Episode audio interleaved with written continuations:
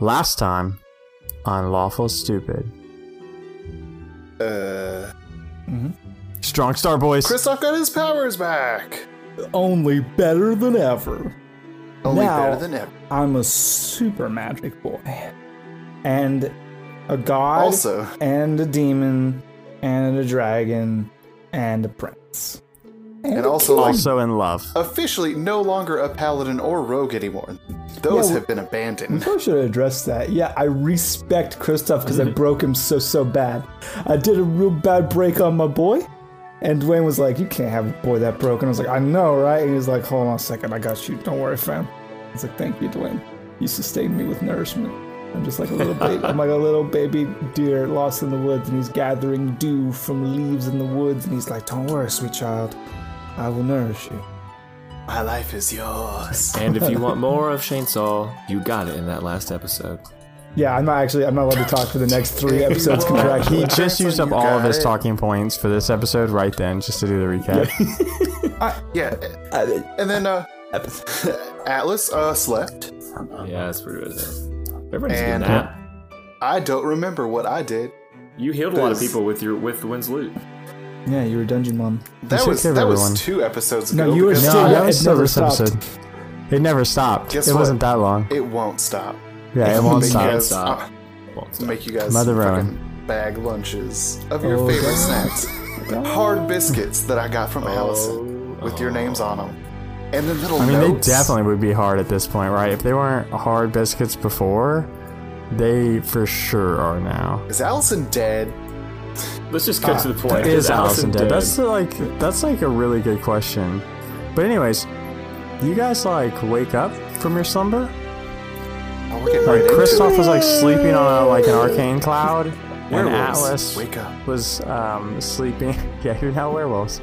Atlas was sleeping against the wall, and Rowan was playing them sweet music before he decided to meditate his way through life. Oh yeah, shit. Oh, good morning, boys. Morning. I'm stuck in the question mark. Yo, you are in fact Christoph Schindel. I am Ron Burgundy. Who put that on the scroll? You know he reads everything off the scroll. Alright boys, what do we do now? Where do we go from here? That's some heavy questions for this early. Well, I mean breakfast, where do we go to get some food? That's what I was... That's real heavy, I think... The inn's burnt down? Don't remind me.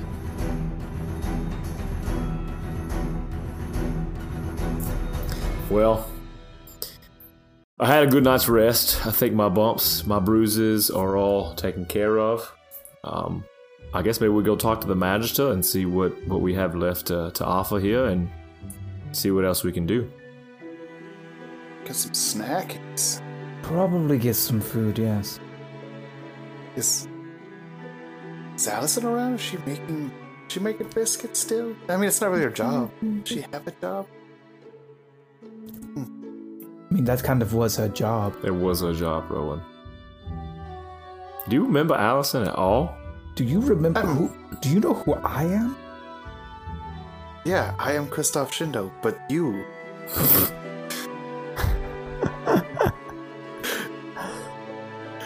Yeah, okay, so if you guys want to get up out of your sleepy boy pants and look for the Magister and... No, confirmed. The Magister and or... I'm done. This whole episode going to be like this. Looking for... Everyone can see how hard my nipples are 100% of the time. Can I get a 1d4 damage with my hard nips? I swear to God, no.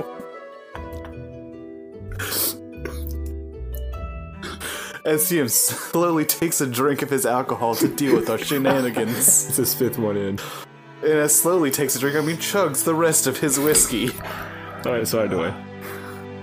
So you guys want to look for some food and or find the Magister. Yeah. Some vittles, yeah. You guys.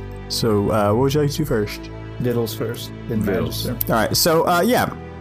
You guys walk out of the cave and There's definitely tents set up for some of the wounded that are outside, because obviously the cave housed the residents of Oxbane that remained, but with plenty of soldiers returning from Yori and the Battle of Oxbane, there's definitely more people around. But there's definitely fire pits and different scatterings of food. So you guys can like pick a grouping of people, or you guys can look for someone you know, or we can go up to randos. Totally up to you. Find a campfire and eat, boys. Is there anything specific you guys want to look for? Do we want Allison? Or do you want to find Swan? Probably Sharinga, yeah? Yes, that's true. Okay, so you guys go from like camp to camp, and you're looking, and it's people are pretty beat up, like overall, as you're kind of going through here, because you're seeing the Tor who have like mismatched armor and different like weapons, and then you're seeing the the Arcanists who are pretty wiped out, because like their whole bag was just to be giant magical batteries for a good portion of this battle, and then like some of the Hunter Guild, which I had a really cool name for. The Guild, cool, it was like standard name. Shoot, eat. The Hunter. Yeah, it was super good, and I'm just gonna look at my notes, but it wasn't that great. So you see those people too, and it was literally the Guild of the Hunt. So you see the Guild of the Hunt and the Guild of the No Core, and the Red Sun people seem to be like in the best position, like as far as like damaged and stuff like that. And those who are damaged, they've kept out of sight. Like they're more about presentation than any of the other guilds. But you find yourself coming upon Sharinga's like campfire, so to speak, and you see Sharinga and Lance and Gid and Sir Jodo sitting with Alaria and Captain Tyndall and Avia. Avia. Yeah, so many A names. Avia. Yeah, Alaria. I was like, she's just a ghost with us. She does whatever she wants to now. She's like, oh, I'm a free independent ghost. I don't need no sword. They broke up. I'm not staying with him. Oh, F that. You know Captain Tyndall, right? We're an item now. He's so much bigger and stronger than you, and redder than Kristoff. He's clay colored. Yeah, he would still be redder then, like, because he's not red at all. Oh, I don't know what that means. I don't know that that's like a. Is that a tiefling thing? Okay, cool. So, yeah, and then as well as. Those people is First Mate Zell, and they're all kind of together and having a jovial time. And you guys approach. Real quick about my guild of the fucking artifact nerds. Are they here at all? Yeah. Okay. Yeah, there's very few of them. But yeah. You're like the cool kid in that guild. Yeah. And nerds. I would avoid them at all costs. My guild of Lambda, Lambda, Lambda. Are they? Well, you also think of it right, like the whole point of like the Arcanist Guild is like they're looking for artifacts and out adventuring. Like they don't want to be around to fight this kind of dumb stuff. They're looking for artifacts. Now, little do they know. I was like, I found 8 since this battle started, so. Yeah, like, they just missed a treasure trove of artifacts, right? Yeah. But there are definitely some Arcanists here. Guys, just being clear, because I don't remember them being talked about, but I guess it's also because they didn't serve an important role in combat, right? Yeah. Like, well, I didn't know if they were just like, you guys have fun storming the city of Oxbane. They're just like they were talked about when you guys first rolled up, because they were talking about how it was an issue in the city that Axel actually had an artifact and was like openly brandishing it everywhere. It's my hammer. Oh, that sounds familiar. Anyway, I imagine that's what like he walks up to people and says like, "Hey, what do you want to drink?" "It's my hammer." That's cool. But what do you want to drink? "My hammer." I don't think so. You can't drink a hammer. I can't. You can't drink that. I can. It was given to me by the gods. Yep. I want to take a look at this fire and kind of, if you said they're being jovial, so I'm looking around, I'm seeing the smiles, the warmth of the fire's there. People who weren't friends before are friends now, it seems. And I want to say, what time of day is it? It's early. It's it's probably like 11ish. 11ish. Oh, wait, super early. AM or PM? AM. Yep. I would say, ladies and gentlemen, and loud enough so that they all would turn and look at me. And they do. I just want to say, we've lost a lot in this battle. Definitely more than we ever intended to. But when I look around and I see all of you, despite the situation and the circumstances that we've been placed in, I know that there's hope. I know that there will be a time to rebuild. And I know that we will be the ones that will forge a new future, that will have the sun rise on a better day. And I'm just happy to call you friends. And I want to pull Kristoff and Rowan in close to me and say, I love you guys. I'm giving a big old hug. I love you too. And I think Sharinga stands up and walks over and kind of gives you that forearm handshake, yeah. And says, I'm not sure Oxbane would be here without you. And you. And well, you. Kind of, I guess. But and Sharinga says, yeah. And then, sits back down and resumes eating his food. I will sit down next to him. Yeah, there's a pot over the fire, and there's this thick stew that they were making. It's stew o'clock. It's time to do the stew. And you guys just sit down, and I guess if you want food, you have food. Captain Tyndall and First Mate Zell are just hammering back alcohol. Going to town. Oh, getting in on that. Mm. Oh, yeah, for sure. You walk over, and the first thing the captain does is hands you his captain stash. The coolest and dude. Hands it to you, and he says, "That's great. Such a great captain. Letting your man give a speech like that? Very captainly of you to not steal the limelight, as it were. You know, as a captain, your words are precious. You don't want to waste them at any given breakfast." And he, the captain says, "Yes, that reminds." And First Mate says, "If only he could learn from his own advice." Oh, we give advice. We don't take advice, especially from ourselves. It's a terrible idea. And you hear Avia say, "That's the truth." It's a smart one. That's why I brought along. Us captains, we know, keep people around us smarter than we. Exactly, but not too much smarter. Oh, yes, but never tell them. No. Why do you think I'm here? You're so handsome, I can't stop myself. I'm you're my most handsome boy. Mm. And Lance kind of looks at you, and he's leaning against this giant fiend sword, and says, "Yeah, big handsome boy. Maybe next time catch the sword." And references this his stomach, and is still hurts. You did a pretty good job. Ow. Too soon. I'm sorry. It's the wound's healed up. It's still just. But look how badass it is. That's a pretty cool scar. You're gonna definitely get at least a +3 to fucking intimidations from now on, for sure. Yeah, but think of all the persuasion checks that aren't gonna go well. Just keep your shirt on. Unless you're trying to persuade them that you've seen some shit. And you don't recommend. Confirmed.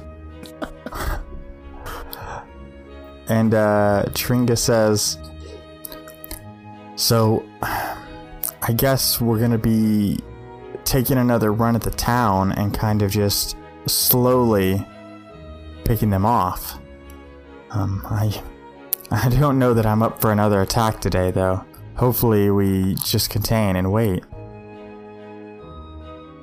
Yeah, that's the idea, yeah. Yes. They can't get any more reinforcements now since the door is destroyed, and I think it's pretty safe to say there's no survivors in there at this point. Like, I mean, at first that was one of the large concerns, but then time had passed, and also we blew the shit out of that town with magic cannonballs. Avia blew the shit up out of that town with magic cannonballs. Specifically, Avia did, yes. And Avia looks at you guys and goes, no. Technically, I was helping on the... No. That was the people on the ship, not me. Pretty smart and modest, Captain. Yes. You know how to pick them. Yeah, she's one of the brightest. And Lance says, are you guys going back today? No. And Sir Jodo, when you say that, like, he looks at you and goes, not interested in helping today? Oh, I guess closing the door and locking it wasn't enough help. Shit. You're right. We are not interested in helping today. And the group just kind of looks at you, and Sharinga says, hey, look, I understand it. I don't think I was meant for war. Personally. You're saying that you're a lover and not a fighter? No, I signed up to be a guard, right? Like, war's a little different. Petty theft's one thing. Throwing some drunks in the jail cell, one thing. Fighting something twice my size with a giant sword? No, that's okay. It's alright, Sharinga. I found that a man can't know he's ready for anything until it happens. You can train and train, but until the battle is raged on, you just can't know. You've performed valor. Well, I fought, and I now know I'm not interested in war. I don't think anyone's interested in war. I mean, except Svan. He perhaps is probably interested in war, but... Huh. War. What is it good for? What is it good for? Absolutely nothing, in my opinion. I'd say it again, too. You guys... Have you guys been drinking? Nope. What do you even have been? Not today. Did you ever stop, Rowan? I think I'd sleep sometime. Okay. And, so Captain Tyndall looks and says... He kind of, like, stumbles over his words. The slur catching up with him, because... I'm pretty sure that Frost, Findle, and Svan were looking for you three. But... I'm not really sure. And he takes another swig of ale. That I didn't dream all of that. That makes sense. And first mate says, oh no, he super didn't dream that. He's super drunk. That happened. They're looking for you. And he's a terrible messenger. This is why he has us. Thank you, Zell. I just remembered Zell is a Goliath, and he has a much deeper voice than that. Oops. Just edit in later. Just... Yeah. No, super won't. Can we get this James is the behind the scenes on this podcast episode? Yeah. Can I get the Batman voice, which is just Dwayne but gruff, in? That's what I want. McGruff. Dwayne but gruff, not McGruff. Dwayne McGruff takes a bite out of gruff. Yeah. Chicago, Illinois, 60652. Yep. That's just gonna be my Scooby Doo impression. It'll be great. Dog, where? Right. One of my favorite things is the Scooby-Doo movies where he just constantly did that, and they'd be like, hey, you and that dog. Dog? Where? It's one of my favorites. It's a good Scooby-Doo impersonation. Fuck you. Why do I do this podcast? I hate everything about this. Yeah, no, let's fuck you guys. You do you. Well, I guess we better go find the boys. Scooby-Doo do me. But let's go find... Frost and Findle and Frost. Thank you for breakfast. You've all been a delight. Very delicious. Thank you for sharing this ale that I'm now taking with me, and you can take it up with the Magister to get you a replacement. Kristoff, I have a question for you. When you bow like you just did, why do you rub your hand across the ground? I never understood that. Oh, it's mostly just so they know exactly how low I'm bowing, low enough for my hand to scrape the ground. If I were to bow in a less low fashion, it would mean not quite as much respect, but my hand would be able to sweep freely through the air. It would be a more graceful scenario for me, but it wouldn't show that utmost respect to the person that I'm bowing to. I like that. Okay. Now seemed like the good time to ask. I could teach you. I'd very much like that, but we should probably go see Finn first. I could put you in a waistcoat and teach you how to dine and to all the proper etiquette and circumstance, and then... I would like that very much. I'll think about it. It would be like that scene in Anastasia. Oh, it's a great story. Yeah, it's a great play. So we go find Boss Findle. Yeah, so you guys go like camp to camp and tent to tent until you see Frost, Spawn, and Findle like talking around a table, and they've got some like different like trinkets and papers on the table, and they're chatting. And when you head towards them, Spawn says, "Boys, are we feeling better today?" Very much so, yes. Never better. Get some much needed rest. Mm-hmm. Excellent. We've got a bit of a problem. Surprise, the Magister didn't return. Oh, that is an issue. He owes his station in gold. Well, he's not back, and we haven't found his body yet, but we also haven't taken another stroll through Oxbane. Was he in Oxbane? He did not seem like the leader type. Pretty sure he was showing face, as it were. I think he might have went a little too far for his own good. Got confident with a tour at his side. But... Shit. Even if he died with an honorable death for that... Well, no one said he's dead, Rowan. He is. No one said he's dead. He's probably dead, though, Svan. Let's be real. He's not back. Findle, not so loud. Why? It's not like we're gonna start a panic. We've already been in war, Svan. It can't get worse. Oh, in my experience, you never say that. No, it's fine. It can't get that much worse, Atlas. Unbeknownst to us, the gate opens back up again. That's true.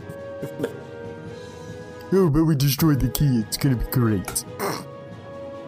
Anyways, we heard you. Then the sky opens up and flying demons come down. They're exactly like the demons from before, except they have giant wings. They're 3 times as big and have 8 arms. All with swords. I'll be right back. Just say all the horror. Where are you going, Findle? He's just very quickly running. He moonwalks out of the room backwards. All the way through the forest, through walls and shit, using his Findle powers, platform 9 3/4. He's just like straight gone in a beeline, backwards beeline. This is not for me anymore. Moonwalk. Oxbane, where? Bye-bye.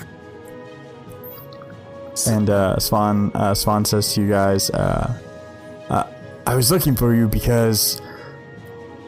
we're going to need reinforcements. I know Oxbane is fine, but I'm not worried about just Oxbane. There has to be more to this. This door, it can't have been the only one. And it can't have been the only one in Yori. We're seeing several artifacts pop up in our area. That does not bode well for Orenthal.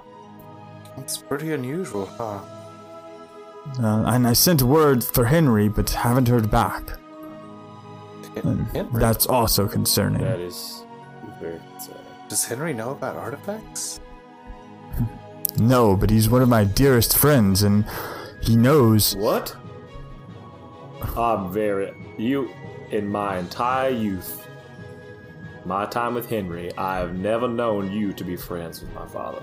You've never once come over to my house for coffee and cake. Ever. But birthdays, I did not see you there. I understand. Sorry, I was busy to go to fucking a kid's birthday party. Yep. I was keeping the town safe. I'm sorry, war. I chose not to come home from the war. Mm. But I fought alongside your father. And I have a lot of questions. Soldier? That makes a lot of sense. He's a fucking badass. A badass. Yeah. It was not the life for him, but that's not the point. I sent a message and haven't heard back, and that's usually not the case with him. Usually I hear a little bit quicker than I have. But all the same. Is there a chance with all the hubbub that maybe a message got lost? Or maybe he saw there were demons over here the next town over, and he said, "Bye then. Goodbye. I will go elsewhere." Not Henry, not the Henry I know. Not the Henry I met for 3 hours one day. It's possible. But all the same, it's concerning not to hear back from Riverside.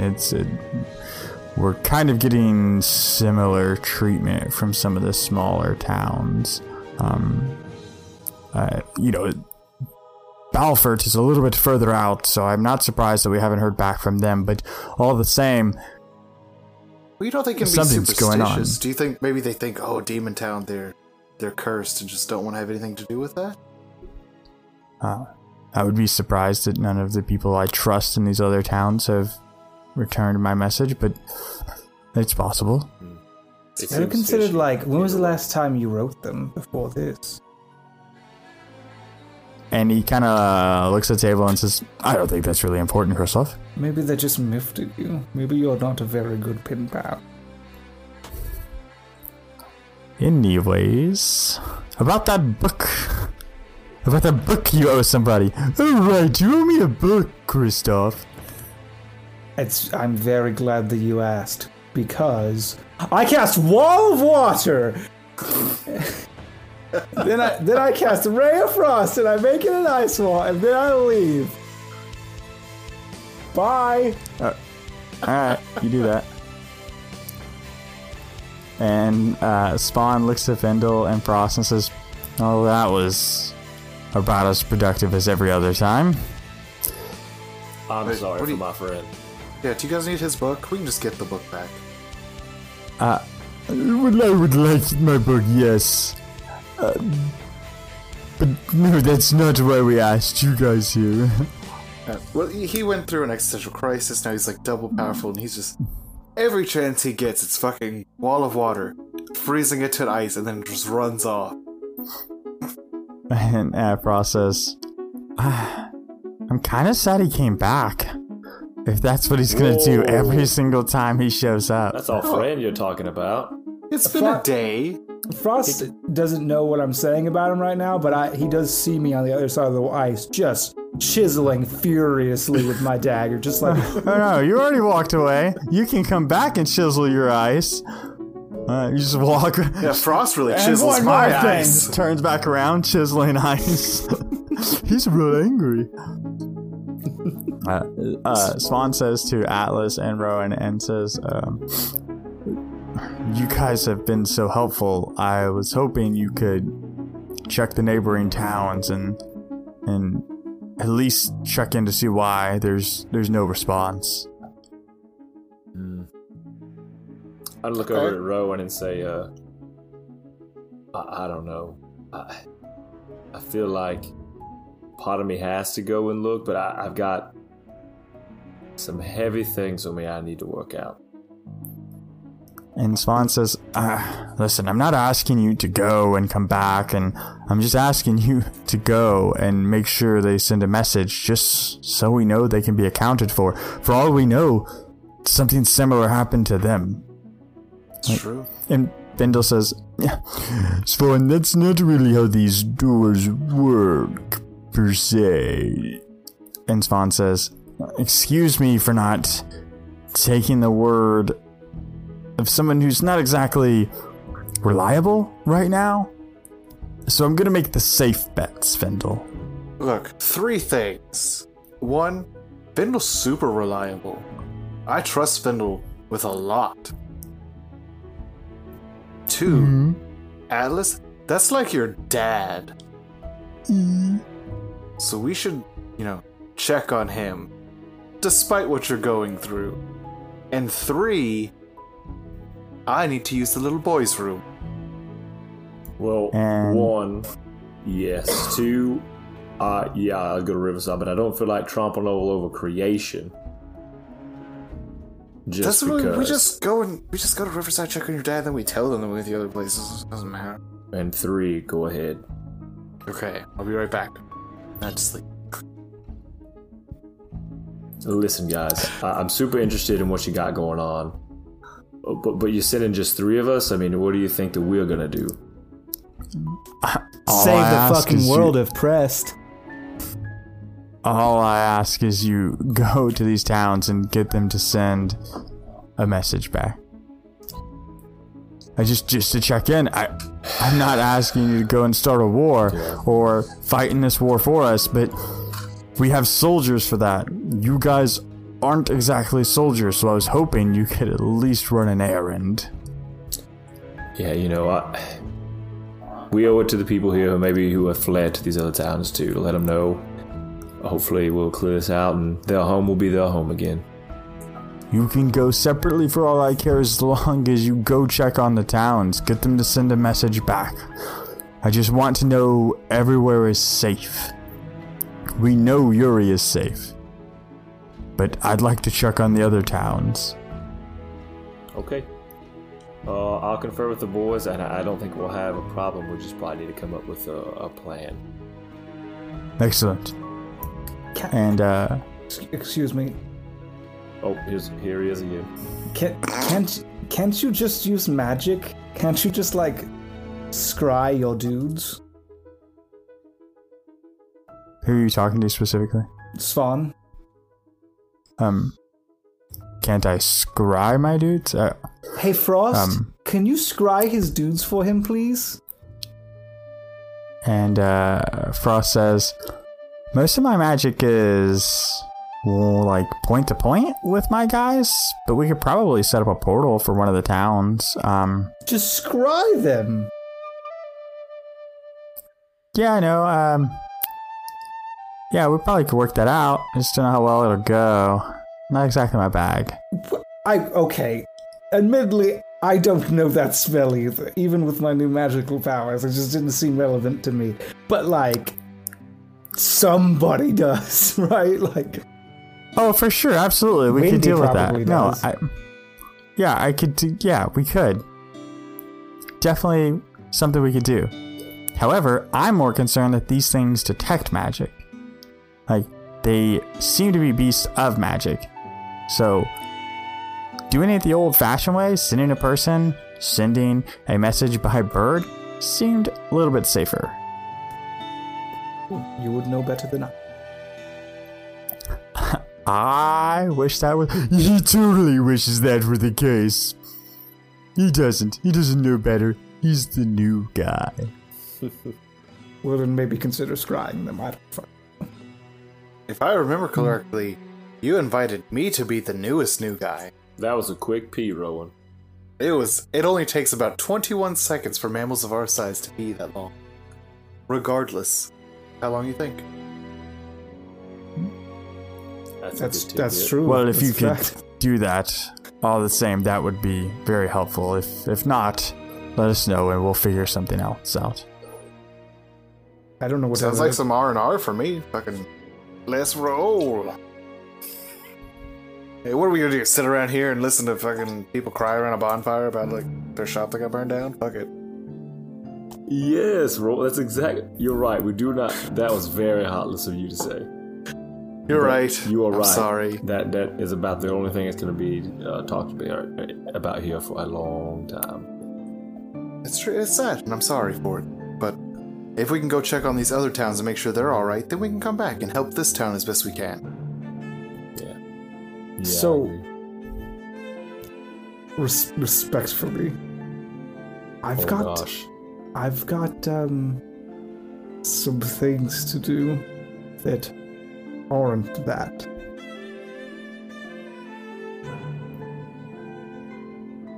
I understand. Uh-huh. One is pretty good. Got one, took care of that, and now I've got other things. I'm sure you'll be able to handle it. I feel like you're very capable, and whatever issues that may or may not be out there, I'm sure you can handle. But I have some business. Findle Frost, let my friends and I confer for the day, and we will come back to you with an answer in the morning. And Svan says, "No, go do what you must. I understand. I will get one of the other soldiers to take care of this task. I understand if you can't commit. I understand if you can't help in this manner."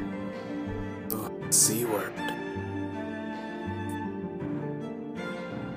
Okay. But go on, you must have important things to do, and we have important things to discuss. Like he wrote me off pretty quick there. All right. Hammer the nails, Spawn. Remember Castle Capel? It's fine. That's a great question. Do you remember Castle Capel? And Swan says, bits and pieces. It's been a long time since I've fought that battle. I point to all of us. I was like, huh? And he looks at you guys and says, I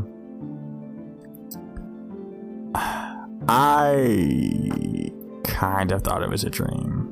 But you guys are saying things that make me think it's not. And that's... You would think with our history, you would run a simple errand for me, but I understand. I mean, that's a simple errand. We got sent there by a god to help you succeed in that endeavor because you had greater things in front of you. So if I don't want to walk to a town, I'm sorry. Especially when you could just fucking scry them. Is Steve okay? We've evolved past the scrying. He's fine. There's no crystal balls left. There's no still clear water. We've got to deal with that right now.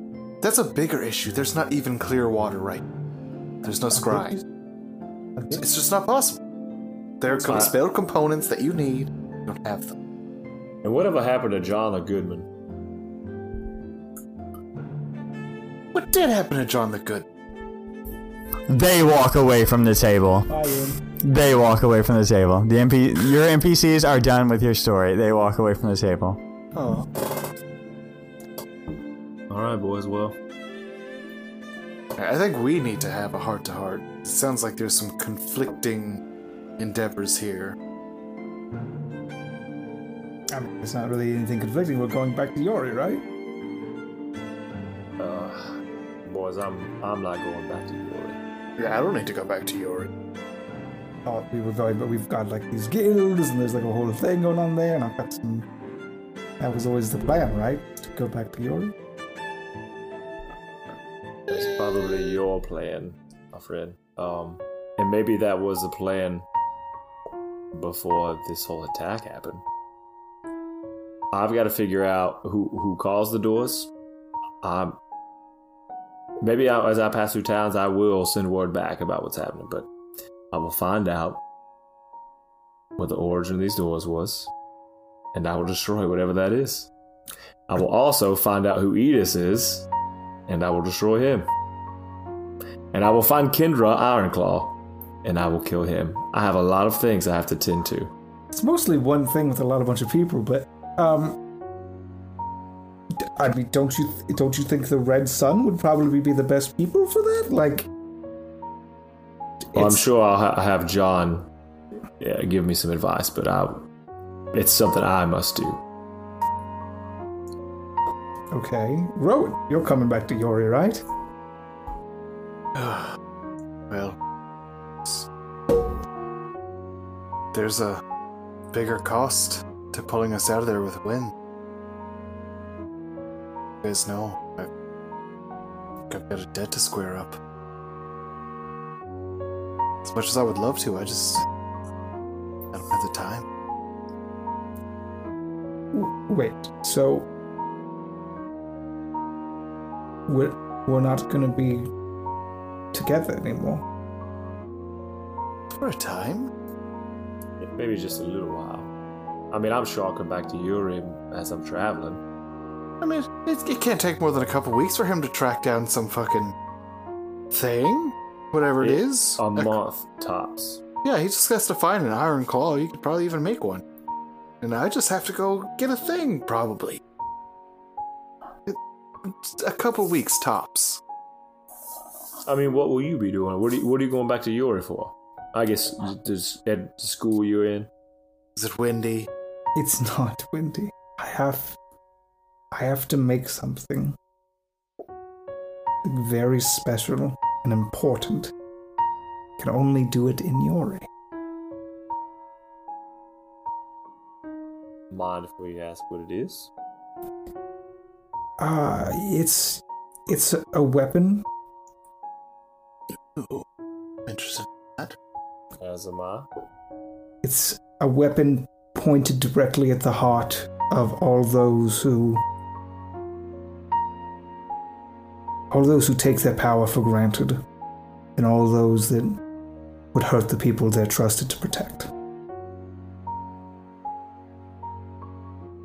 I get it. Nobility. Yes, specifically. Not just aimed at nobility, but the cause itself of nobility. Yeah. It shouldn't take that long, right? But what if it does? What if we don't ever see each other again? Oh, that'd never happen. I mean, Wen definitely wouldn't let that happen. Wouldn't you say, Rowan? I mean, probably not. I don't really... I mean, we hang out from time to time, but... Last time I interacted with Wen, he showed me my father, and that was very special. But the time before that, he showed Rowan my death, my future inevitable death. Oh, that was forever ago. Last time I talked, well, not the last time I talked to him, it was probably like 4 times ago. He showed us leading an army, which kind of just happened. So everything from now on is kind of our own choice, I guess? Oh. Well, that's good. Yeah, because he showed us leading an army. We didn't really lead that army. You came up with the plan and we were in the front of it. It's kind of leading. Oh, I mean, alright. And when I tell the story, it's exactly what I'm going to say. Led the army against the demons and closed the door. Hmm. I'm going to miss you, boys. We're not leaving yet. We are. We have a long day. It's noonish. I'm almost done drinking this bottle. There's a lot of day left. I just wanted to say that before I came here to Oxbane, I had everything. And shortly after that, I had everything in the world taken away from me. I lost my home. I lost my family, my brother. Everything that was important in life was taken from me. But when I came here, I found those things all over again. I found a home. And I found a family. And I found the best brothers you could ever hope for. You better shut your mouth right now. It's not right there. Because you're acting like this is a goodbye, and it's not a goodbye. You never know what's going to happen. Really gonna miss you guys. Yeah, well, a month tops. We'll be back. Right, Rowan? It makes sense. Things can't take that long. The world's not that big. I don't like a month away from you guys either. I mean, I have had a family of my own either in years, and you guys are... I guess pretty okay.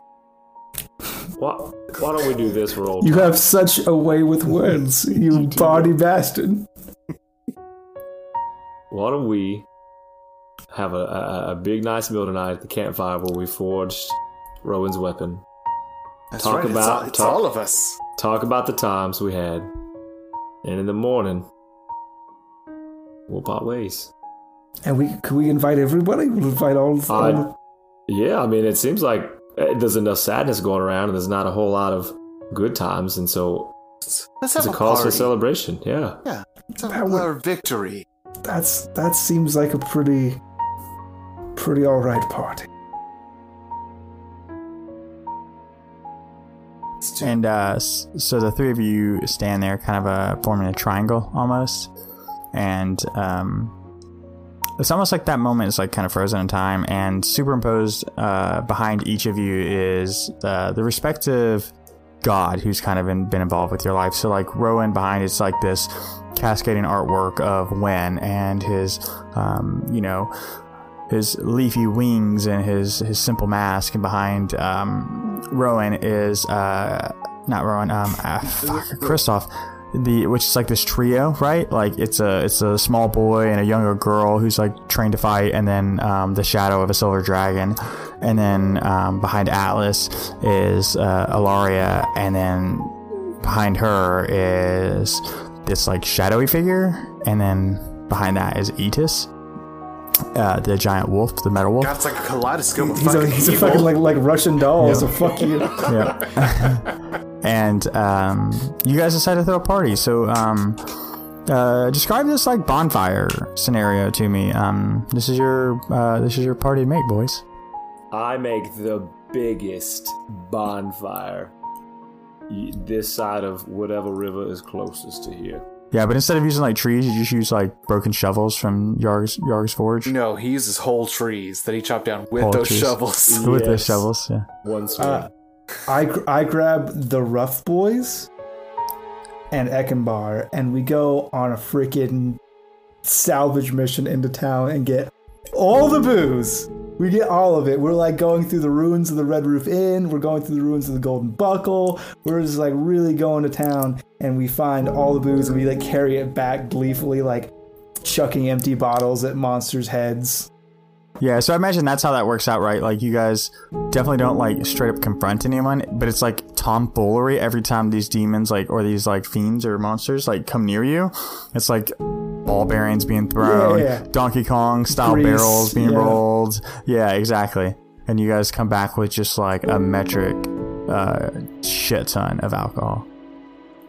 I'll be preparing songs about every single person there. True and false. Mostly false. Mostly false. And just in the best light possible. But yeah, it's a big time. Lots of food, big fire, lots of warmth. And just laughs. All stories. I tell stories about Yarg and working with him, and how he was a ball buster at times, but he always meant well. And he always wanted the best for me. No matter what was going on. Not only did he offer work advice and teach me some things I didn't know, but he taught me real life things and even how to talk to girls, even though I'd never done that. Now look at you talking to dead girls and stuff. You upped your game. Yeah. He would be so proud. Even the veil of death doesn't stop his game. Oh, not today. And so we smash cut to the bonfire. And there are NPCs and friends that you know, and some people you don't know from Yori.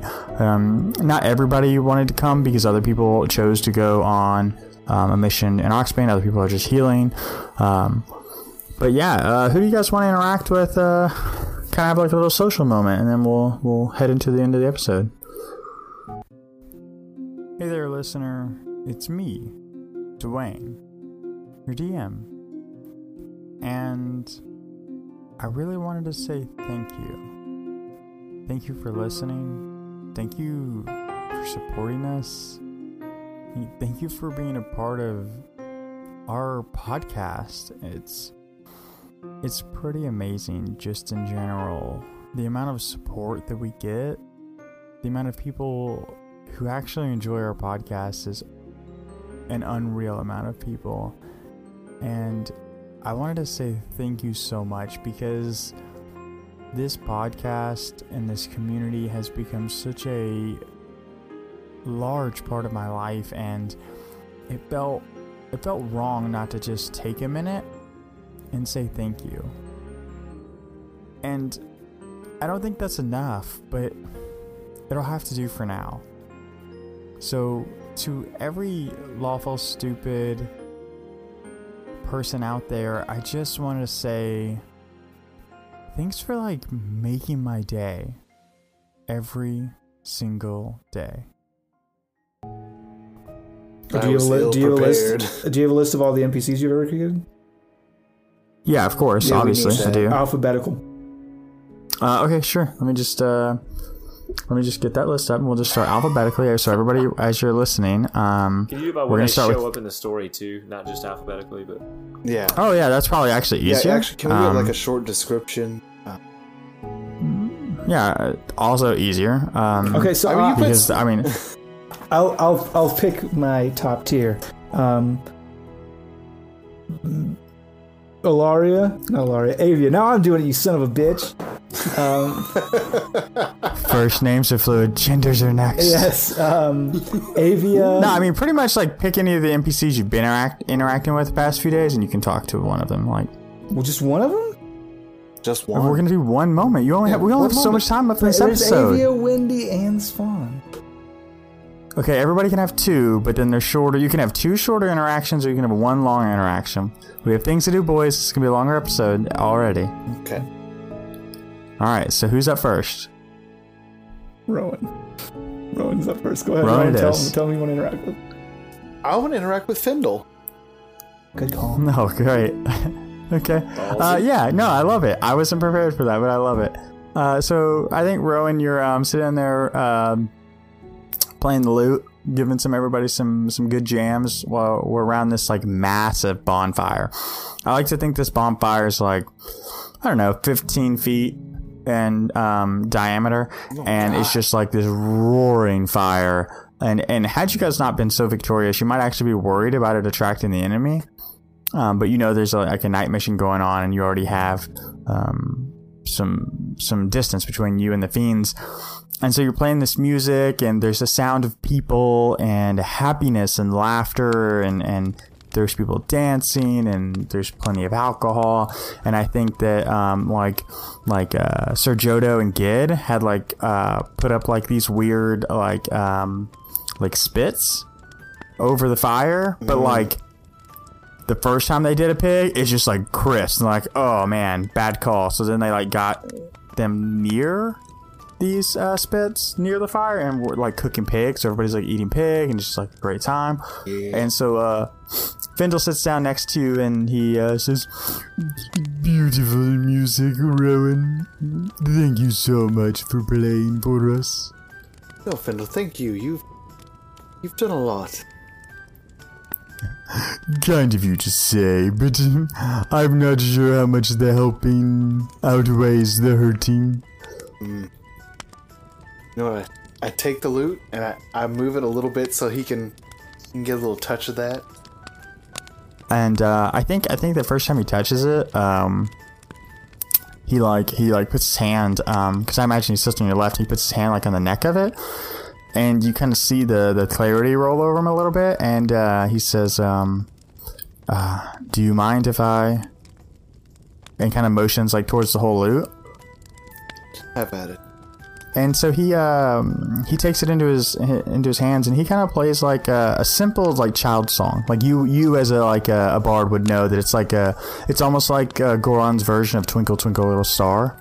Yeah. It's that common, and he's kind of playing it, and he says, "Conversations with Wen, fiends, artifacts. You've seen a lot. Quite recently, Rowan. How are you holding up?" I'm good. Ain't nothing but a thing. How are you holding up? And Schindel laughs and kind of laughs under his breath, and he says, "You know, you don't always have to be so lackadaisical about it. Don't we though? It can be hard." And he kind of laughs and he says, "It's certainly easier than talking about it. That's for sure." We can. If you want to do this, we can talk about it, but things happen. I see something going on with you and that dragon.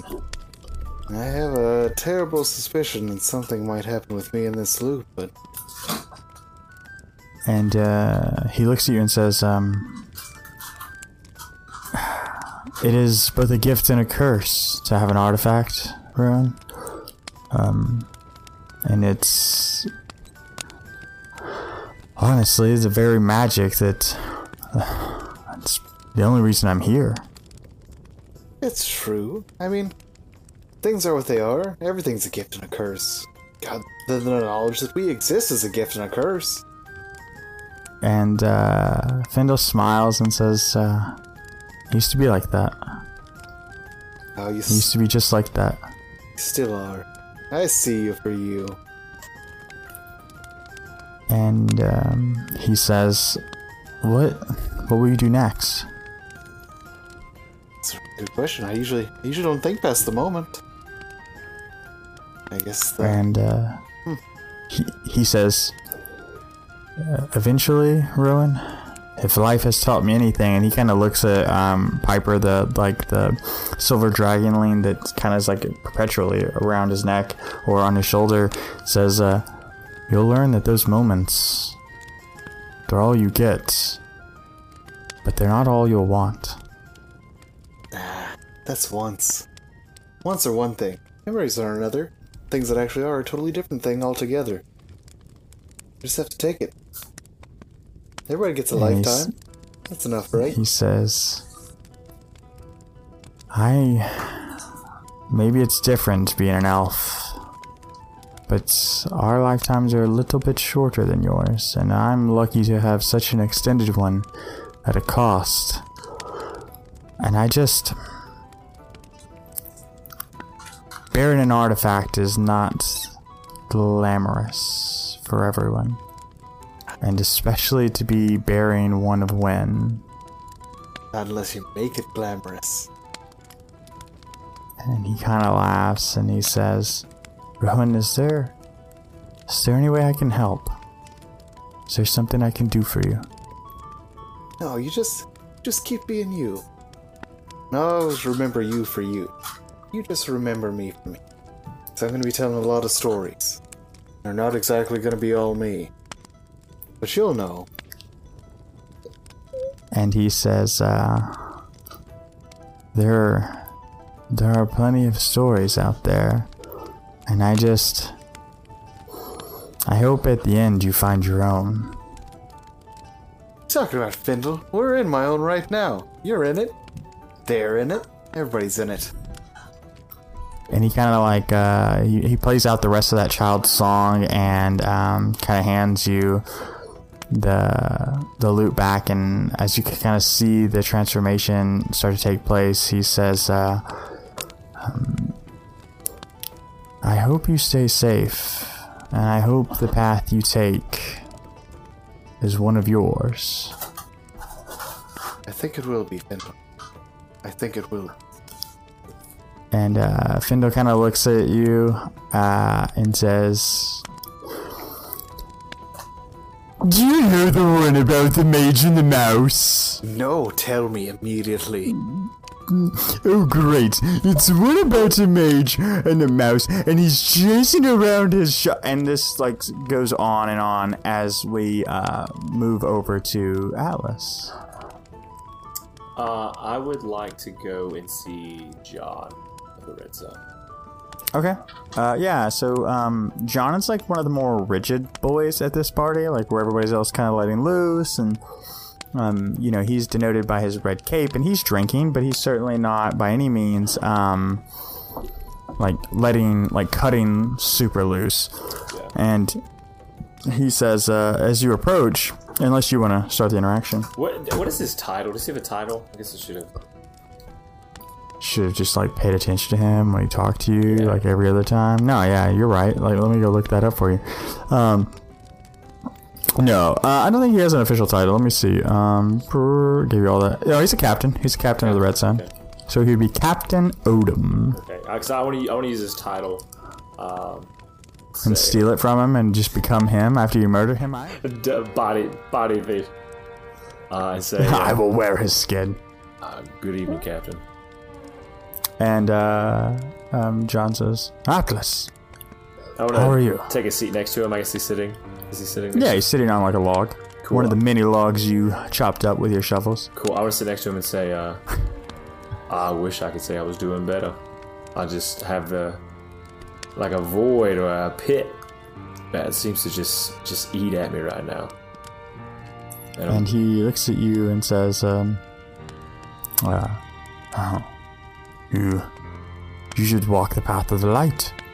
Follow Sindler. He'll keep you from such a pit.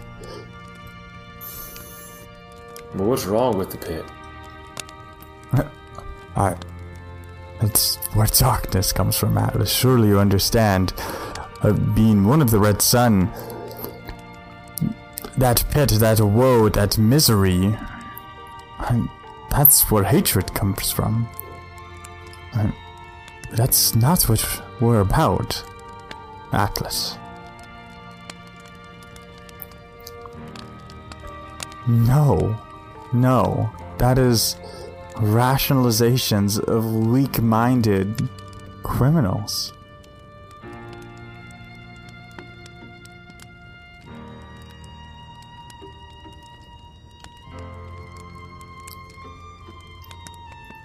We do. What makes you think we allow this? We came here to fight, Atlas. We came here to stop it. Everywhere shadows rush and the darkness approaches the light, we will be there to meet it. I don't know. I have to know where it all came from. And I guess I just want to know what you thought about, you know, where to start. I want to be a Red Sun, and I want to fulfill the duties of a Red Sun, but I just need to know where to begin.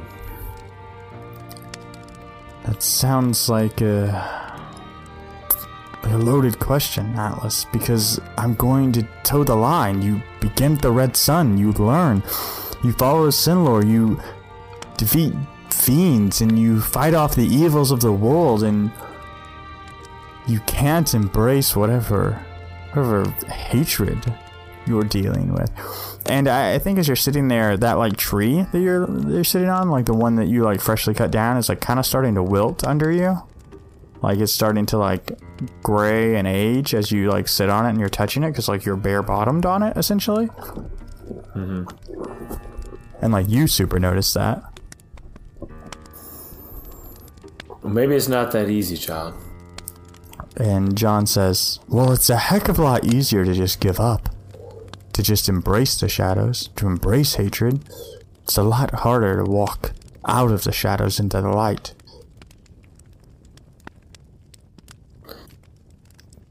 Yeah, I mean, I guess I can see what you're saying. But I think walking with the shadows and not into them is a possibility as well. And John says, what you're talking about, Alice? Walking that line like that? It's a dangerous game. It's a fool's errand, really. What centers you at the end of the day? What keeps you sane? From knowing that the beasts that are out there in the world and the things that are allowed to exist. And John, like, you see him, like, when you say that, like, they're allowed to exist, like, you can see him, like, the mugs that he's, like, holding in his right hand starts, like, cracking a little. Like, he's, like, gripping it. And he says, allowed to exist? You know what keeps me sane, Alice? And I'll just, if that's like a mug, my death. I'll just will be the line between those fiends, those demons, and that evil. That'll be the line between their death and destruction and the next little girl. Listen, I had my family taken by these monsters, and it'll be my life before I allow them to take any more. And until my dying breath, that is my center. I suppose you have to find your own, but don't walk a path you can't come back from, friend.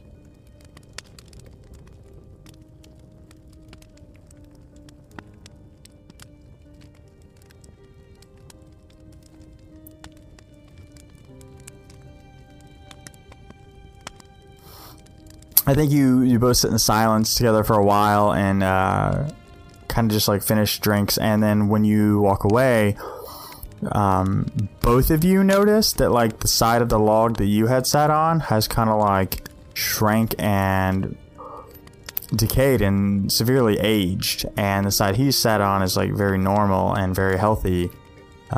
And like the two of you catch eyes as like you're walking away, but neither of you speak a word about it. And we're gonna move over to Kristoff. And that's all the time we have for this episode. Yeah, that's about right. I'm just kidding. Go ahead. Go ahead. Gotta talk to Avia, yeah? Yeah, sure. So I like to think that Avia has had a couple drinks, and she is now like laughing and making like arcane like fireworks for some of the like people that are like dancing and stuff like that. Mostly, you kind of see on her face that's mostly so people will leave her alone, and she can just stand away and like cast magic tricks. Also, because she absolutely loves doing magic. So she's holding a glass, yes? Oh, of alcohol? Absolutely. So I'm gonna mage hand my my drink around so that it's like in front of her, and it's gonna like ting, like cheers. Yeah. Meanwhile, I will be behind her. Yeah, so you like do that, and she's a little like disoriented from being a little drunk, and also like it's weird that somebody mage hands around her. That's like violating her personal space, but she's kind of like tipsy, so it's more funny than anything else. Like she doesn't like register that. It's just a surprise. And she turns around, she's like, "Oh, Kristoff, you startled me." Cheers! It's a party. Yeah, it is a party. It's good that everyone can relax. I guess.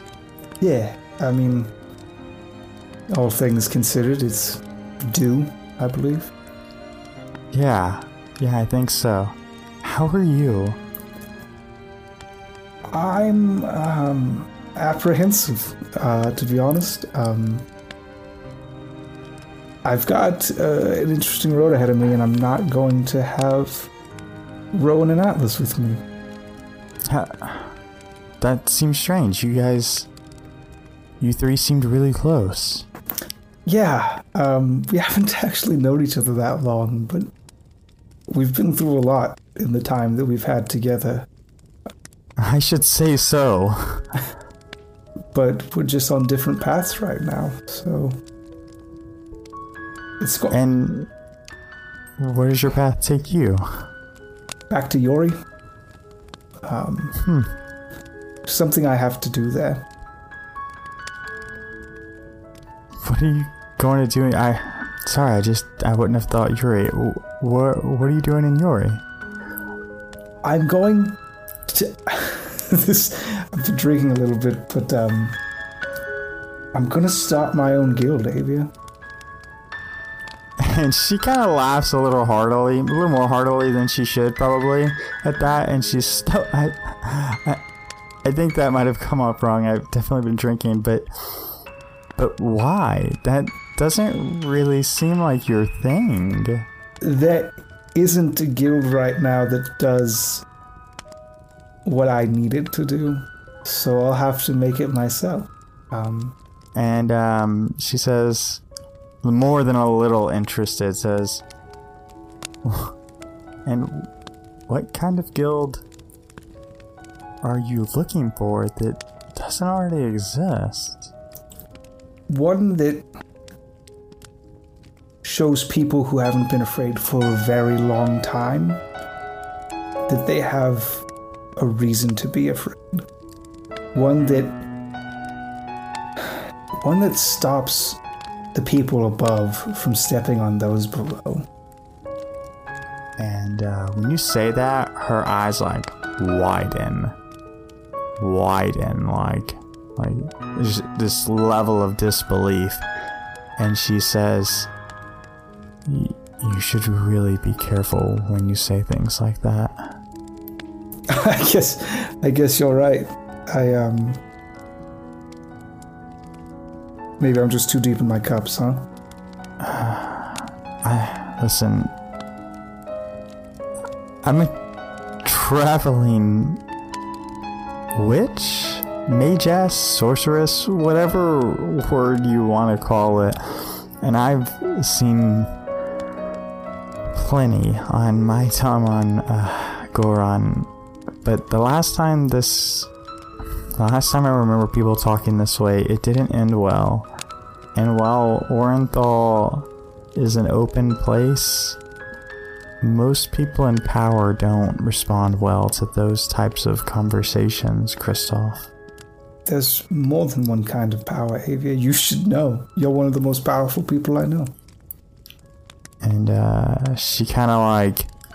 When you say that, it almost makes her sad. Like, she looks down and this face of guilt falls across her, and she says, I don't think my power has much to do with anything, honestly, but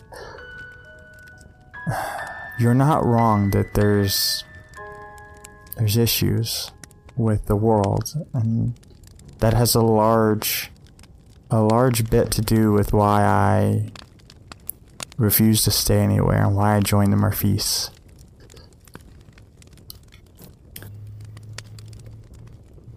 It's not exactly the least dangerous road that I'm walking. I could use someone with power like yours. And if you ever did want to be in one place for a while. And she kind of like the two of you are drinking, and she kind of like snaps her fingers, and your drinks kind of refill, but they're more like they're kind of like glowing, the most right? Like the arcane torrent blue sorceress in the world. And she like giggles to herself and to you, and says, "Listen, you don't stay a pirate with magic without being able to give people booze. That's like one of the first things drunk pirates ask for, but maybe we should..." And she kind of like motions, and you guys motions for you guys to like go further away from the group, and she says, "Listen, I'm not a politician, and I'm certainly not somebody who wants to play the games of courts or royalty. What are you suggesting?" I want to scare. I'm not trying to do a coup. I'm not trying to take over. I've had my share of crowns and ruling, and I'm done with that. But there's people out there who just are routinely being mistreated by people who have taken a solemn oath of a sacred responsibility to protect them. And they don't know what to do. They're powerless to resist. Someone has to be championing them. You have the Red Sun to take care of the demons from other planes. You've got the Arcanists who take care of mysteries from beyond our understanding and beyond our time. There needs to be a guild out there that takes care of the monsters that we see every day. And when you're talking, she's like drinking this cup, and so much to the point that hers is almost empty. And it's not like this like panic drink. She's listening and she's drinking. You can tell like Like, she knows this drink, right? Like, this is her thing. And she says, and you want me to join you on something like that? Yes. If you would be interested, I think that there's more to you than you realize there is to you. And I think that you could do a lot better. How you currently, I know it's your life and I know you chose it and there's nothing wrong with it. But I just think that you could do so much good. And she like steps backwards, kind of away from you, and as you say that, and she says, "Listen, if it's just my power you want, I'm not interested." It's not just your power; it's you. I've gotten to know you for a while now, and you're not just powerful; you're smart. And you care about the people around you. You don't like to show it. I know, I'm very much the same way. But every single person around you, you care about, and you want what's best for them, whether they're smart enough to realize it or not. You are, and so you try to look out for them. There's a lot more people that need looking out for than those aboard the ship name, the Drunk Sun. The Drunken Sun. Yeah, hey, good job. Nailed it. Then aboard the Drunken Sun. There's people out there all over the world who need somebody to look out for them. I know you could do it. You could help me.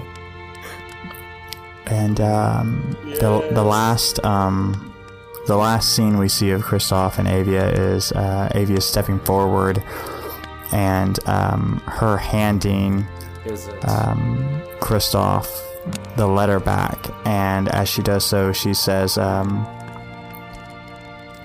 if I'm going to join you, I won't need this for a while.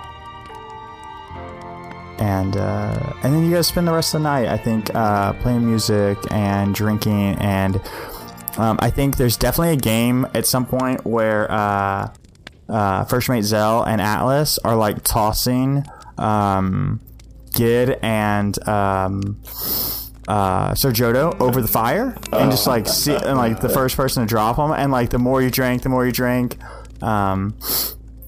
like they're playing that game, and you can hear everybody yelling, and at first it's funny until it goes super poorly. I would like to prepare an action to cast Frostbite on the fire if one of them gets dropped into it. Oh, I think at some point, like you do that, but you're so drunk, like.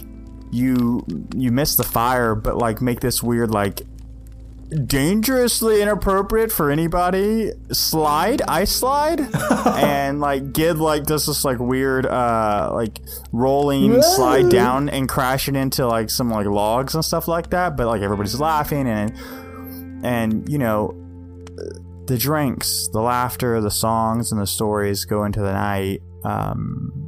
And we watch the embers in the fire kind of burn. And you boys wake up, and it's daytime. And you kind of decide to say your parting ways. I am Christoph. So early. Too early. Rise and shine, boys. Not ready yet. And so for the sake of time, we smash cut through this wake up and hangover, and you guys are getting ready, and you're all standing together over the forge, and people have left, and there's still a mess, but it's just you three who remain. And you guys say your goodbyes. Goodbye. Goodbye. That's two goodbyes. Yeah. Well... not goodbye forever. No. It'll be no time. We'll be back where we were. Of course, you both know at this point that in my heart I consider you both true friends. So if you should ever be in trouble, whisper your name. You should need me. Simply whisper my name and I shall be there. And I will grab my pack and I will walk away. And So you do that. You two boys want to wrap up? Rowan?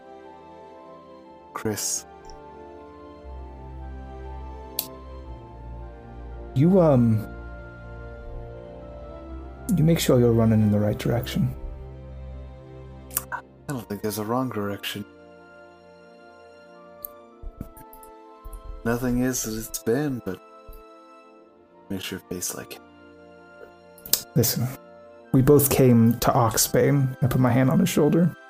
We both came to Oxbane because we were running away from something. It's time we started running towards things. It's a good sentiment. I like that. And I hope that after what we're doing now, the next thing I'm running towards is you, buddy. There's no other place to...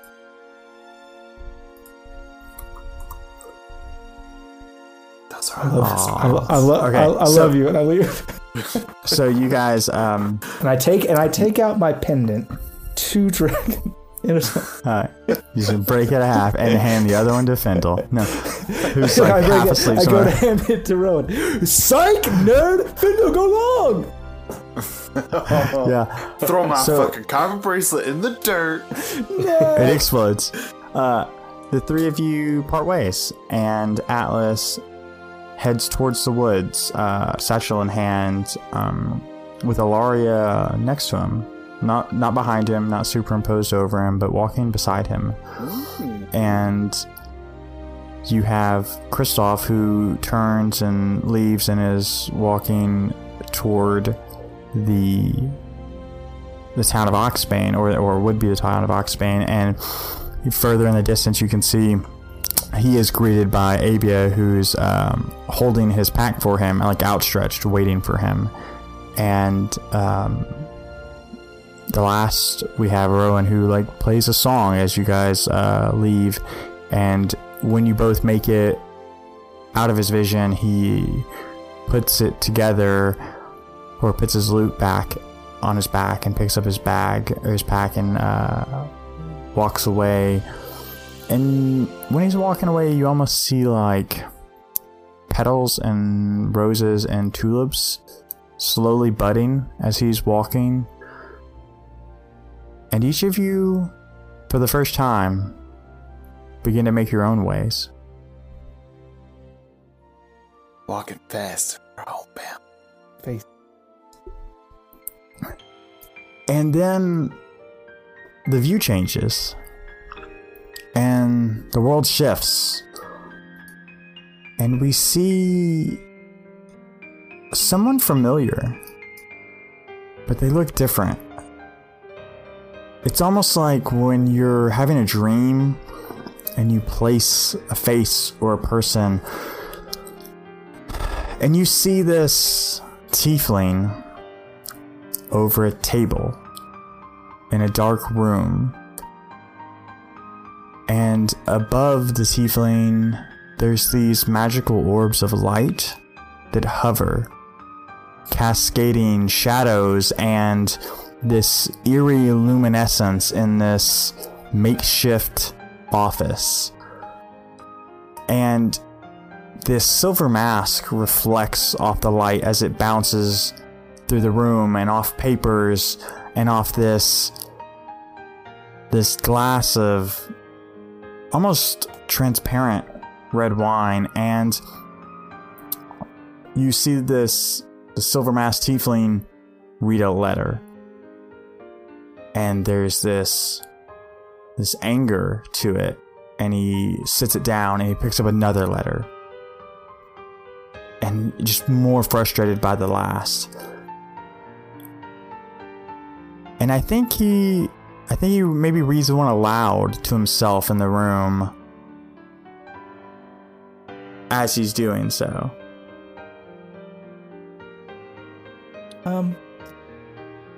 Don't really know how to start this letter. Dear Mr.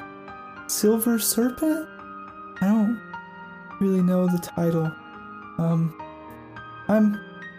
a scullery maid in the town of Heimerdinger, and I don't I don't know who else to turn to. It's our Lord, Lord Byron.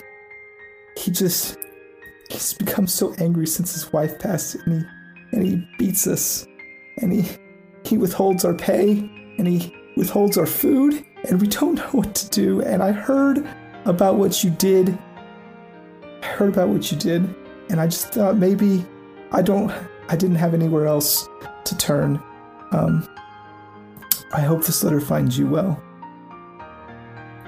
And I think the Silver Serpent slams the letter down and picks up another one and reads another one. Hey there, Mr. Silver Serpent. It's me, Sheriff of Townville. You ought to know, our Lord has been preparing for war. We don't know how, and we don't know why, and we don't know with whom, but I suspect it's the neighboring fiefdom of Viltown. And I think that, well, this war ain't gonna do nothing but line his pockets, and lots of good men are gonna die. So if you're into doing that thing that I heard that you're into doing, let us know. We could use a Silver Serpent on these parts, Townville. And he slams that letter down, and then he reads another one, and it begins with... Silver Serpent, I hope this reaches you. And maybe you're the person for it. But our king, he's becoming abusive, and you slammed... the Silver Serpent slams the letter down, and the next one... Silver Serpent, please help, slams it down, and he does this for more letters than seems wildly appropriate. And he's reading a letter more carefully than most, and that's when the door kind of creaks open, and it reveals Avia, but not the Avia we remember seeing. Not the Avia with almost like pirate robes and this like carefree appearance. She's wearing noble clothes, and she's wearing nice garments and this traveling cloak that was clearly fashioned for royalty, and like these beautiful traveler's gloves, and of course it's all in tones of blue and leathery browns, and she says, Kristoff, yes. There's something you're gonna want to see. I hope it's not more damn letters. And she says, it's a message, all right. And she kind of walks in, and on her left traveler's glove, there's a like raven sitting, made of like shadows and smoky tendrils. And she kind of reaches her arm out, and the raven like leaps from the glove and bats its wings real hard and like strikes you in the face. And like, you begin to see this vision, and then the view changes, and this dark cellar, this makeshift office disappears and falls away in fragments, and we find the world pieced back together, and there's snow falling. And it's thick, and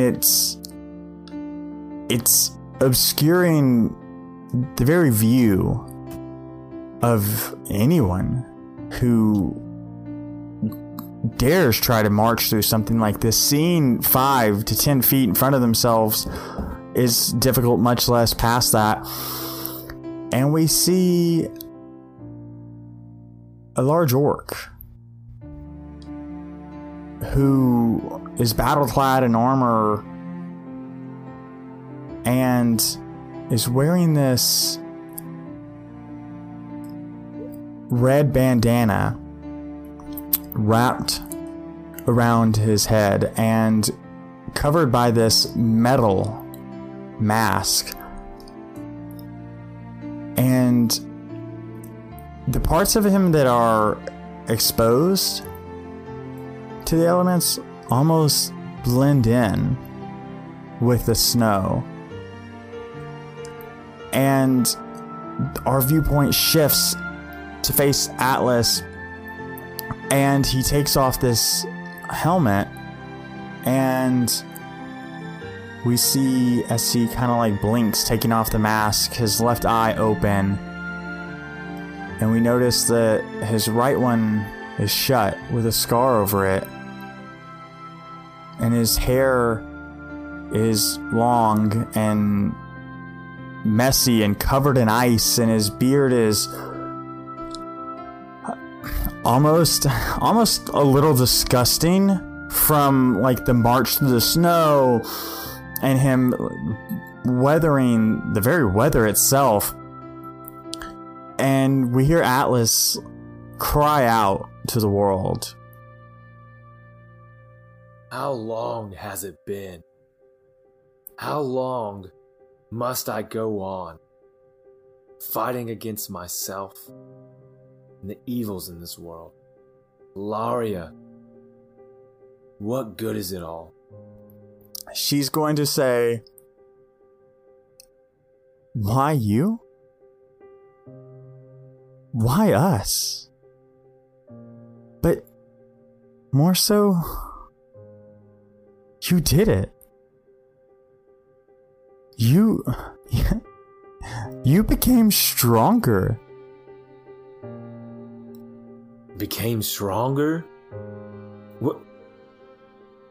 What do you think becoming stronger is? To lose my eye?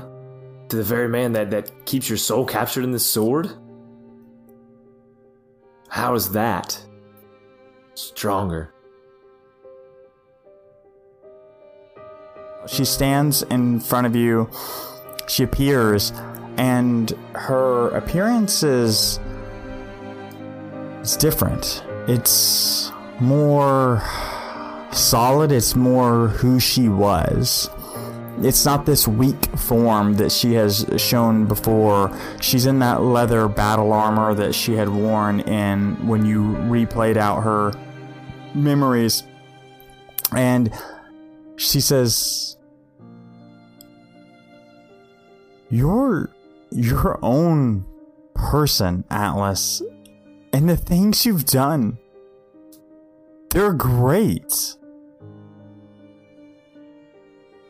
What do you mean?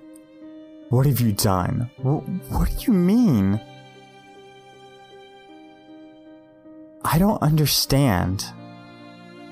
Strength comes from being the strongest. That's what strength is. It's having the right answers. It's knowing exactly what to do. Here we stand on this mountain, 2 years from the time we set out, with nothing to show from it. And she says, I said that you became stronger.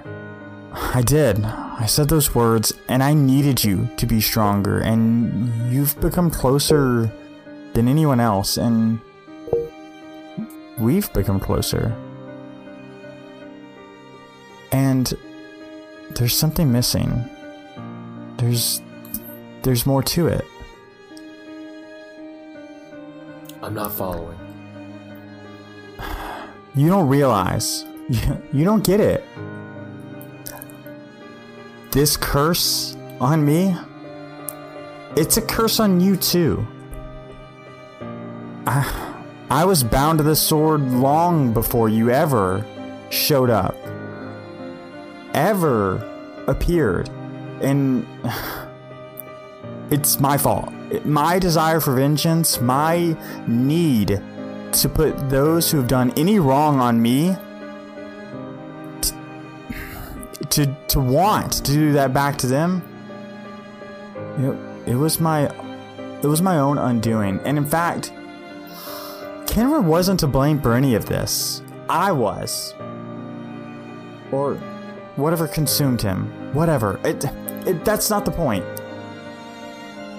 The thing I relied on to get my vengeance, my family's sword, it's my prison. And it's your prison. And... of course strength is killing! It's by taking the lives of other, and you see her vision shift and break, and it's this darkness pouring over her and sliding off of her, and the white snow is this... It's almost like this absence of light is pouring around the two of you. This white pouring of this blizzard disappears, and she says, if you were going to prove your worth, it is by killing Kenra and everything that stands between us. And if there's some god, we'll kill it too. And all of the shadows like explode. And when they explode, this wave of darkness slides out. And you see her again, and she says, no, no, no. Strength is more than that. Strength is found in weakness. It's found in doing things that others can't or won't do. Strength is found when you think everything's gone or that all hope is lost. It's something that everybody gives to you. And it's something that you gave to me, Atlas. And at that point in time, I am reflecting on Rowan and on Kristoff and on what they might be doing at that point. And I say, friends give you strength. And as you and Alaria are talking, and almost like it's a talk that you guys haven't had in a long time, so focused on this vengeance, this like trail of smoke pierces the blizzard and the whiteness, and this shadowy raven collides into your back, and the smoke pours through your chest and almost passes through to Alaria, and you, this shamble and dirty orc in this white, pristine blizzard, you begin to have a vision. And the world fades away. The snow, the blizzard, the ice, it all melts from view. And we see wagons. And we see these tarped, covered, wooden wagons. Almost a caravan of sorts. And we see the familiar loot in the hands of our most beautiful boy, and he's playing a song, and you can see around the caravan, these wagons are kind of encircled, and you see them. You see them playing music and songs, and Rowan's telling a story to these like small children, and I think it goes a little something like, "It's your turn, or I edit it out." Okay, you're frozen on my screen too, so no! I can't. And that's when I said, "Get out of my room," to which he replied, "Get out of my mouth!" And the three kids kind of look concerned, and you see like this elderly lady go, oh, I think that's enough. Time to go to bed. And rushes them off. And I think you tell more stories to the adults left at the fire. Yep. And there's stories that entrance people. There's stories that makes people cry. And as you're talking and telling this story, you almost hear like this rustling in the woods, and something to note, and something that is always different about this caravan is your bonfires are always purple. They are purple in color, and they always spark, and they're always... It's almost like when you tell a story, they tell a story, and somebody you've never seen sits down next to you as you're telling the story, and he's a man with a short red beard, and he's got long red hair pulled back into a ponytail, and he's wearing a traveler's cloak that is like this brown, and it's nice, and it's, you can tell it's thick. Like, it is not meant for decoration, it's meant for more. And like with two C's thick. And he sits down next to you and says, you must be that. You must be he who never kneels, and he who never bows. That would be me. And who are you? I'm a simple storyteller, a simple traveler. I've heard your stories. Have I heard your stories? I am so excited to meet you.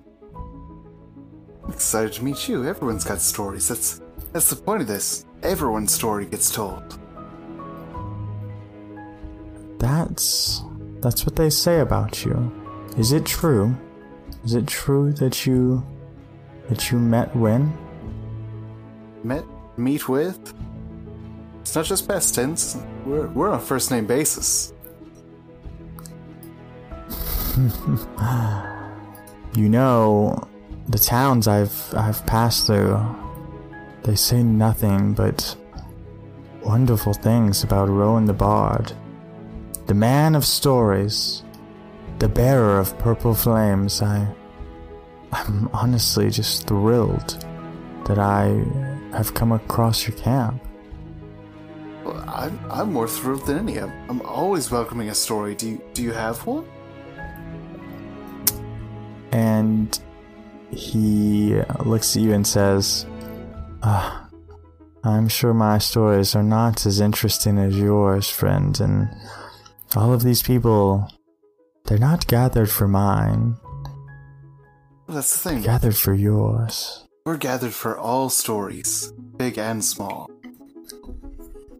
So if you've got a story, I've got money, I've got food. Whatever you need, it's yours. And so he turns and he says, have you ever heard the one about Ashenwing, the Fablemaker? Can't say that I have. And he kind of looks towards everybody and says, then I have just the story for you. And the night goes on, and he tells his story, and it's a story like one you've never heard, because most of the stories that you're brought are family stories or stories of folk and legend, and nothing ever sounds as real and as strange and as intimate as his does.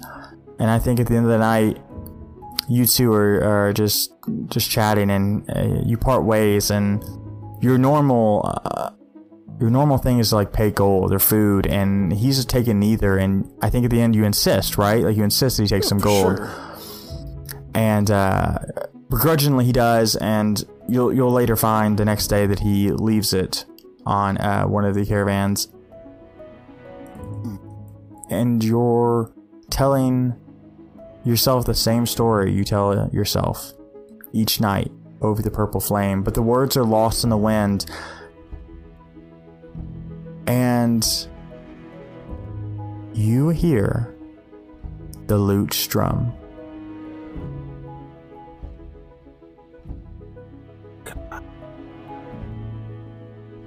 That's where we're gonna end, boys. Oof. You son of a... We knew it was coming all along. I mean, we knew it, but still. The drama. Hey, thanks everybody for listening to the season finale. Purple. Yep, the season finale, season 1, arc 1. The death of the door. The knock on the door. Knock 'em dead. The world's most fucked up knock joke. Starring. Yep. Knock knock who... Oh, I actually... Knock knock who's there? Knock knock on... Those are all so good. Knock knock who's there? Death of your loved ones. Death knock, of my knock, loved ones who's there? Who? Yarg. Oh. Yarg's going to be Yarg. Because when Devin... roleplayed Yarg's death, he cried, and it made me cry. Yeah, it's true story. Knock knock who's there? Everyone's tears. All of these are great, wonderful episode titles and season titles. You know, just that's like Alice's old nickname was Ghost, and isn't it ironic that his mentor is now a ghost? Slash, also his girlfriend is a ghost. And his dad is a ghost. We just found everyone out. I touch is a ghost. Oh no! Hey, so just real quick, I know we're doing the wrap up, and this is not appropriate. But my audio cut out right as you said the last thing to Rowan, and I have no idea what you said. Ooh, that's excellent. You can find out when the episode airs. Dog, that ain't fair. I lived the Star Wars. Not today. But yeah, no, thanks for listening. Thanks for listening to 41 episodes. Of our nonsense? Of all the times. Of all the times that we've ever said, hey, go give us a rating on iTunes. This is like a complete product now. This is like a complete segmented product. You can go like, how was this? Not this episode. How was this story so far? This whole half of the story. Is that good for you? I don't know. Please tell me in the form of an iTunes review. Right now, I'll wait. Yeah. We're here to learn from you. We should have learned by now. I mean, like, dang. We should have. Nah. We're not smart. Not smart men. We need direction. I'm just now asking for reviews, like, specifically about our product and not our podcast. So, probably not. If you don't tell me which letter to stop on, I'm just going to keep licking the ABCs. It's just how we do. All I know is that your reviews matter, and that's really what... is the deciding factor on whether we get renewed or not for next season. Yeah. If Nielsen ratings are real. If we don't get 10 reviews by the time there's time to record the next episode, we just can't do it. We're just not allowed. Yeah, it's true. iTunes will shut us down. Yeah. It's a rule. Yeah, they'll send a cease and desist letter to all of our houses. Yeah. Trying to get syndicated, so if you could just be cool. It was like Steve Jobs' dying wish. It's like if people aren't putting out good products and getting reviews, they get banned from the Apple Store. So I thought his dying wish was for robots. He was like, no more fucking 2-star shit podcasts. Yeah, exactly. Also, I should have went to the doctor sooner. No, I get it. That doesn't apply to D&D podcasts. That's only for all the true crime podcasts, of which there are a billion. I've got the direct quote right here from the stenographer, and it says, no more 2-star shit podcast. It does not specify genre. See, this is a problem. If people would just be more specific about their, like, requests, we wouldn't have interpretation. Wishes. There would be plenty of things in this world that, like, just weren't up for interpretation. It'd be great. How long are we on this episode right now? 2 hours and 15 minutes. I don't think they want to hear our voices anymore. That's true. Well, maybe they do. I mean... I hope so. That's really what we're banking on for season 2, right? Yeah, that's kind of our skis, bruh. We ain't getting renewed. Okay, fine. Great. Thanks for listening. And thanks for joining us. And our rule for humanity this month is... Oh, it's First Book. So First Book, I'm going to make up some statistics right now. If this is completely made up, if you don't have an appropriate reading level by the time you go from elementary school to middle school, you're 65% less likely to graduate from high school than someone who is. So, like, it's really important that people start reading, kids, and start reading early. That's where First Book comes in. It gives people their first book and ensures that people that are in need and at-risk youths get books to just love them, just love books and to learn and to better themselves and get these rich vocabularies, you know, a very lengthy lexicon, if you will. And so that's what First Book does. And I'm rolling for humanity, and it's $12 to First Book. Thank you, First Book. Nice. I'm going to add a statistic to that and say that 100% people that cannot read cannot download this podcast and or operate the smartphone that they love. So you really should do First Book. Hey, it helps you read. So if you can't read and you want to listen to our podcast, have a loved one go ahead and subscribe for you. That way it automatically downloads all the new episodes. You can still listen. You just look for the icons. Look for the icons. It's perfect. You know what? Just to make this even longer than it needs to be. Oh, please do. Okay. Please do. Like, everyone says that, like, all these different things, like, politics is power, but you can always buy politics, so money is power. But honestly, Thomas Hobbes had it right. Where knowledge is power. Because if those people don't have the knowledge to express themselves, if you don't have the word to express freedom or express rights, then you don't have that power. So knowledge really is power. Getting them those books makes this podcast go on even longer. Second only. But always return them to your friends. Always return them to your friends. And if you dog-ear the fucking pages, you're a piece of shit.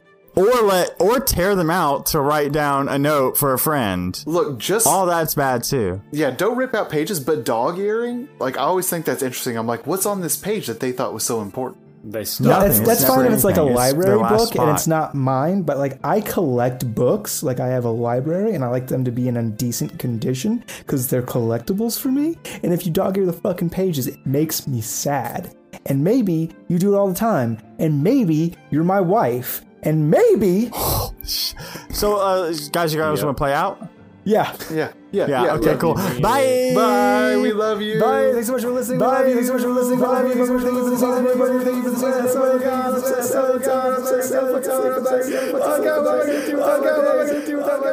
Thanks so much